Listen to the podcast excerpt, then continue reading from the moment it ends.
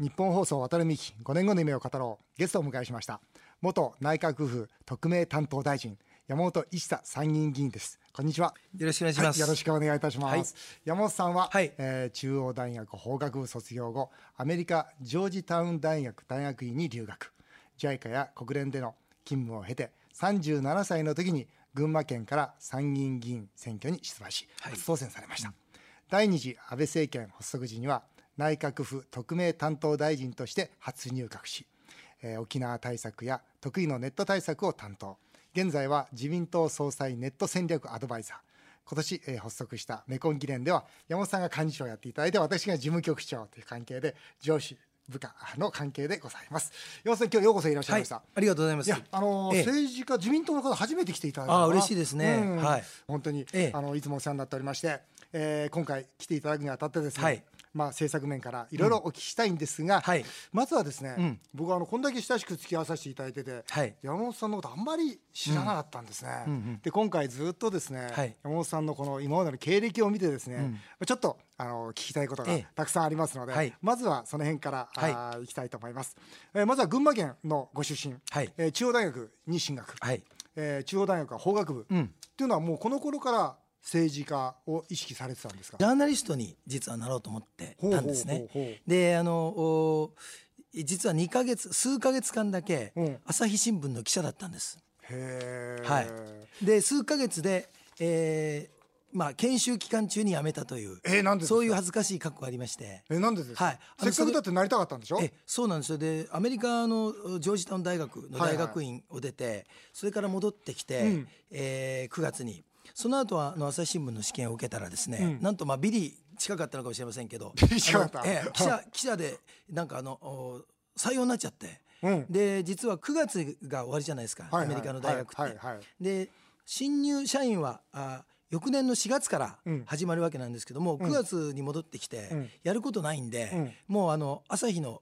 実はその上の人にですね、うん、どこでもいいからすぐ送ってくれと、うん、すぐ仕事したいと言ったのが間違いで,、で何しろその大学院の図書館から日本に戻ってきて、そのまま朝日の記者になって、はい、なんて言うんでしょうか大学院の図書館の世界から、徒弟制度の、えー、新聞記者の世界に行ってですね、まああのいろいろ嫌になっちゃった嫌になっちゃったというか 失敗を繰り返しもうあの先輩方にご迷惑をかけまくりまあ、その時のことはブログにかなり詳しく書いてあるんですがまあ、それで数か月で、えー、あのやめてしまったという、まあ、今考えてみたらその次の4月まで待てばよかったんですけども、うん、とにかくあのエネルギーが余ってたんでどこでもいいから送ってくれっていうのがちょっと間違いだったかなと。でもまあ今こういう形で、えー、いろんなあなんかまあえー、ことがあって政治家になって渡辺さんみたいな人にも会えたからまあこれはこれでよかったかなと思ってます。すごいなそれ。朝日新聞ねそのジャーナリスト夢で入ったにもかかわらず、もう数か月で辞めてしまって、はい、そしてその後、うん、同じ年の11月には国際協力事業団、はい、これ JICA ですか？はい。そうなんです。JICA にまた申し込んでるわけですか、でねもともとねなんでジャーナリストになりたかったかっていうと、うん、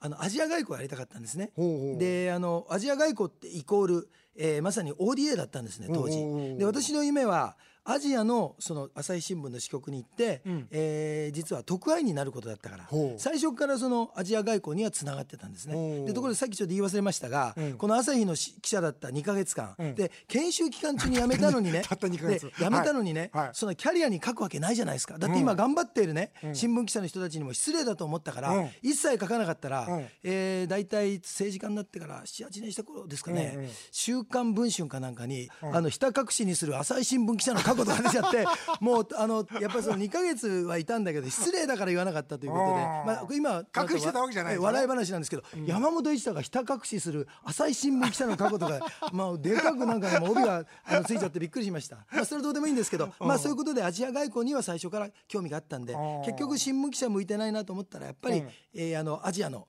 えー、特派員、うん、えー、開発援助に関わりたいということでで、まあ、JICA を受けたらなんとか中途採用ですけども、えー、採用してくれたってことですね。はい。で JICA では何されたんですか？はい、JICA ではですね。JICA は何回持ったんです。JICA はね六七年いました、ね。はい。そのうち三年間は JICA からそのニューヨークにある国連機関、はい、国連開発計画っていうね UNDP っていうんですけども、まあ国連機関最大の技術援助期間で仕事をさせてじゃあそれはじゃあ自分の、ご自分の夢がこう叶って、そうですね。あそうですか、まあ、執行っていう形だったんですけど3年間、まあ、国連の職員として。じゃあニューヨークにいらっしゃった、はい、あの国連本部に、はい、国連本部のすぐ近くにある、えー、UNDP の本部にいました。あそうですか、はい、で働いてらっしゃったら、はい、なんと、はい、お父様が亡くなられたと、そうなんです。いうことで、はい、お父様は、はい、えーあれですよね。自民党の、ええ、な何やられてましたっけ？えー、っとねまあ農水大臣をそうそう農水大臣やられてたんですよね、はい、総合農政調査会長やり、はい、最後は参議院自民党の幹事長だったんですね。そうですよね。自民党幹事長で亡くなられた、はい、はい現役のまま。そうなんです。もともと若い頃からスキーやってまして、はい、結構かっこいい親父だったんですが、うん、あの弱音を吐いたことのない父親が、うん、あのニューヨークに電話してきて、うん、次の選挙はなかなか大変だと、体力的に持つか分からないっていうことを聞いて、これ尋常じゃないと、あの親父が弱音を吐くっていうのは信じられないと思って、そこで申し訳ないけどその国連開発計画をやめ、JICA をやめ、うえー、しばらく1年ぐらいは、あの手伝わせてほしいということで、あの JICA の上司にお願いして、それで秘書に入ったんです。そしたらあの数か月でちょっとあの状況が急変してご病気ですか？行ってしまった。はい。あの、病気だったんですけど、若い頃にね一回病気したのがちょっと治ってなかったっていうことですね。あそうですか。はい。はい、それでまあお父様の後を継がれて、はい、えー、群馬決選挙区から、はい、参議院に出られたとい。うのが、はい、あ37歳です。7歳ですよね。はい、でその後、まああの小泉さんの出馬のために、こう今度いろいろとこう頑張られるんですよね。もうなんでその今度小泉さんをこう応援されようとしたんですか？あのね私の父親は、はい、あいわゆる、まあ、派閥でいうと、清和会っていうもっと福田に所属してたんですね、はい、そういうことなんで私もなった瞬間からもう清和会に行くことが当時は運命づけられていて清和会に入ってみたら、うん、えー、戦いから言うとずっと田中派形成会に負け続けたんですが、うん、ものすごい人材がいてですね、うん、あの三塚さんがいて、はい、中山太郎さんがいて、はい、それから平沼武雄さんがいて、はい、塚原俊平さんがいて、うん、えー、もうあの中川あ秀直さんがいて、うん、それからあもうとにかく、ものすごい個性的な人たちがいっぱいいて、はい、でそこでに投げ込まれてでもちろん小泉さんもいて。亀井さんもいて。でその中で,、はい。はい、でとにかくあの形成会に対抗して誰か立てなきゃいけない。あ森本総理もいたんですよ。とにかく何枚看板かも分かんないぐらい。でそこでみんなでいろいろ考えてこれはもう橋本元総理に対抗するには、小泉えー、純一郎さん。さんしかいないと、うん、まあもう当時からもう完全になんていうんでしょうか突き抜けてましたから。突き抜けてました、はいはい、それで私と、うん、えー、今あ自民党出てしまったえー、新井宏之参議院議員、はい、政界一寸法師と呼ばれていた、はい、2人で小泉さんにお願いに行って、うん、最初ずっと断られたんですけども、うん、まあ、形成会のある人が、うん、小泉なんてっていうのを聞いてバーンと切れて出てくれたと、だから当選して2か月後にも総裁選挙に巻き込まれ、この政界一寸法師の新井宏之に誘われて2人で小泉選対の企画部長を務めたというのが私の最初の政治家としての体験ですね。あそうですか、はい、で小泉さんがまあ無事に総理になられる。はい何度も。何回か何回か負けた後、ね、はい、でなられる。でもそのもう派閥の中で、えーまあ、兄貴分だったのが、安倍晋三衆議院議員だったので、はい。まあ、もう最初に会った頃からも実はずっと応援してるんです。その関係で、じゃあ参議院議員の、まあ、参戦の後ですよね、はい、安倍総理、はい、まあ、安倍応援団として、こう活躍を始められるとい。うことで、はい、であれですよね、はい、山本さんはその福田改造内閣においての外務副大臣、はい、また結局この JICA じゃないですけど、この外交にこう関わっていくわけですよね。まあ、外務副大臣たただ残念ながら3か月で辞めてしまってですね。当時あの自民党総裁選挙があったんですよね。そうそう、はい、それも聞きたかったんですよ、はい、それで今度自民党総裁選に出るんですね。はい、それ若手の実は、うん、あの派閥横断の勉強会作ってまして、はい、そこには河野太郎さんとか、うん、柴山正彦さんとか、うん、あその後あの総裁選挙に出た西村さんとかいろんな人が入ってて、はいはい、誰かが若手の代表として出なきゃいけないだろうと、うん、いうことでやっぱりそのいろいろみんなで協議した結果私がやるしかないということになって14人集まったんですけど河野太郎とか柴山さんとかみんな後ろに立って記者会見してもらって本当に迷惑かけちゃったんですけどそれであの、えー、14人しか集まんなくて断念したと。でこの時のことがあってはい、まあ、親友の河野太郎に恩返しができたかなと。その後自民党野党時代に河野太郎が、うん、えー、あの総裁選挙に立候補する時は、うん、まあ、私もあの必死に彼の推薦人集めやったと、まあ、そんな長い話を短く言うとそんな感じですね。そうですか。で2010年4月には町村派を退会される、はい。はい、これはどうしてですか？これはですね今も無派閥ですよね。これはですね、はい、実はあの河野太郎の推薦人になって、うん、まあ、河野太郎を総裁選挙に送り込んだ張本人なんですよね、うんうんうん、まあ、その時は世耕今の世耕副長官とか、うんうん、まあ、何人かと組んでやったんですけども、うんうん、その中で河野太郎が派閥批判をやったんですよ。で、えー、あのやめろっていうのに森元総理の批判から始まって、青木えー、議員会長の批判までやって、はい、我々はそれはやんなかったんですが、うん、それを起こったやっぱ派閥側が、うん、やっぱそこに加わった人たちはやめてほしいとみんな。もう派閥違反してるんだから、はいはい、派閥から出ていけと。それでいろいろ考えて、世耕さんもそれからあ柴山さんもやっぱりそういう筋合いはないっつって残ったんです。で河野太郎自身も、あの麻生派から出ようとしたんですけど、みんなから引き止められて出られなかったと。で私はなるほどその通りだと思って、あのみんなに一緒に辞めようかなって言ったけどみんな辞めないから、うん、だから辞めました。ちゃんと町村 亡くなられた町村さん当時の代表に会って、うん、きちっと説明をして、うん、であの大会届も出して握手をして一応離れたと今もう無派閥ですもんね、はいはい、今無派閥この派閥について僕も無派閥で最初からもやってて、え派閥はどうかなと思って、うんうん、あの入んなかったんですが、はい、この派閥っていうのは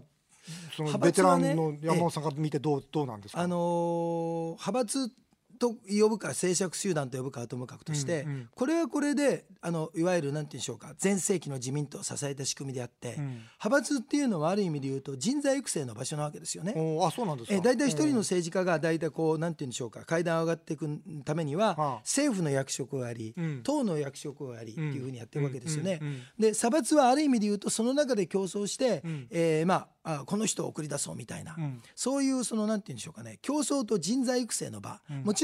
ろんあの人事で、えー、派閥に属している人たちをある程度なんて言うんでしょうか人事できちっとしたところにはめていくっていうそういう機能はあるんですけども、うんうん、それはそれで機能してたと。ただ要は総理候補のいない派閥っていうのは、うん、ちょっとなんていうか存在意義をちょっと問われてるところがあるのかなと思いますね。なるほどね。はい、じゃあこれからあれですか？あの派閥を山本さん自身が作られるとかいう考えはいやそういうことはあの考えてませんけども あの特にすごい困った顔されましたけど、はい、そうですか、はい、でまあそのいろいろとそ選挙あるんですが、ええ、党の参議院議員会長の選挙でも、はい、その今度中曽根さんをこうずっと応援されて、そして精神の会長になられたんですよね。はい、これはですね、うん、あのお話すと長くなっちゃうんで短く言うの,、あの難しいんですが、野党の、はい、時代の自民党のその、参議院の精神会長になったんですよね。うん、でその精神会長っていうのは実は盲腸みたいなポストだったんですよ。だって政調会長っていうのがいるじゃないですか、党の政策責任者で、はい、だからいわゆる党の役員には入ってなかったんですよ。はい、で一応私の時に相当あの無理やりいろいろわがままを言って、うん、え自民党の役員会の中に無理やり入れてもらったんですね。うん、ある日帰らなかったら、みんなが怒って返そうとしたけど帰らなかったんです。なんで精神会長だけ外されるんだと。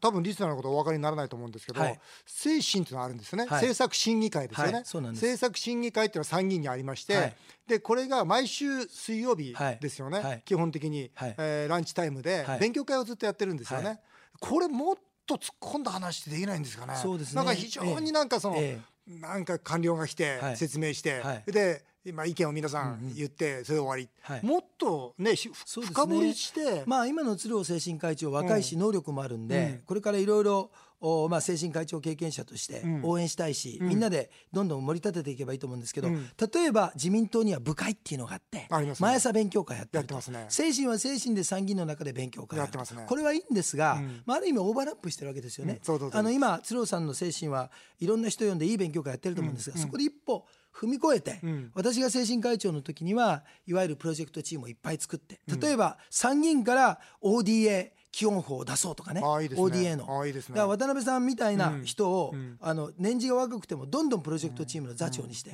参議院初の法案を作るとかいいです、ね、衆議院にできないね、まあ、そういうなんていうかな動きをしないと、うん、えー、6年間任期があるこの参議院のなかなか強みが生かせないと思いますね。そうですよね。精神は本当そういう活動をするべきだと、私もそう思いますが、はい、まあ今その話が出ましたが、ええ、参議院ですね山本さんは。で衆議院2区へのくら替えって話もあったと聞いておりますが、これなぜその参議院を今あえて選ばれてるんですか、山本さんだったらもう衆議院でも当然勝てるね、もう地地盤を持たれてるわけですけど、あの、うん、そあのそんななんていうんですか大したことはないんですが、うん、ただそのもともと外交安全保障やりたかったんで、うん、外交とか安全保障っていうのは長期的な、うん、なんていうか視野から見なきゃいけない、うん、そういう意味からいくと私は参議院の6年間っていうのはたまたま父親が参議院議員だったっていうことで、うん、えー、まあ、このチャンスを得たんですけど私はすごくいいと思ったんですね。で今20年やってるんであんまり言うとちょっと、まあ、迷惑かける人もいないからいます申し上げますけど。本当に衆議院議員になろうと思ったら、うん、23回くら替えのチャンスがあったんです、うんそね、それからあと知事選に出ろっていう話もあった、うんうん、でも私としてはいわゆるねうちの父親の世代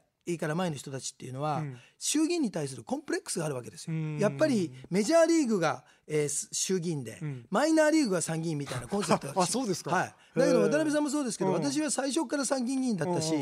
仲間もずっと衆議院が多かったんで全くコンプレックスないんですよね。だからそのそういう中でえー、こういう言い方すると本当に僭越ですけど自分では参議院を選んでやってきたと思ってるんです、うんこの6年間の任期の中でできることがあるし、うん、メジャーリーグマイナーリーグというふうには分けないけど、うん、別にマイナーリーグだってメジャーリーグを超える活躍ができるだろうと、で参議院議員になった後しばらく経って参議院はマイナーリーグだっつったら先輩からみんな怒られたから、あなたたちはコンプレックスがあるから言えないんでしょうと、実際マイナーリーグとして扱われてるじゃないかと、だけどやり方によっては、ね、昔のあのアメリカのボあのボクシングでヘビー級が主流だったのをね、うん、やっぱミドル級がスーパーミドルになって、うん、そのものすごくそのヘビー級の人気を超えたことだってあるとか、やり方によってはもっといろいろできるっていうことを言った覚えがあるんですけどね、ですからあの本当に僭越な言い方をすれば私はこの6年間に1回、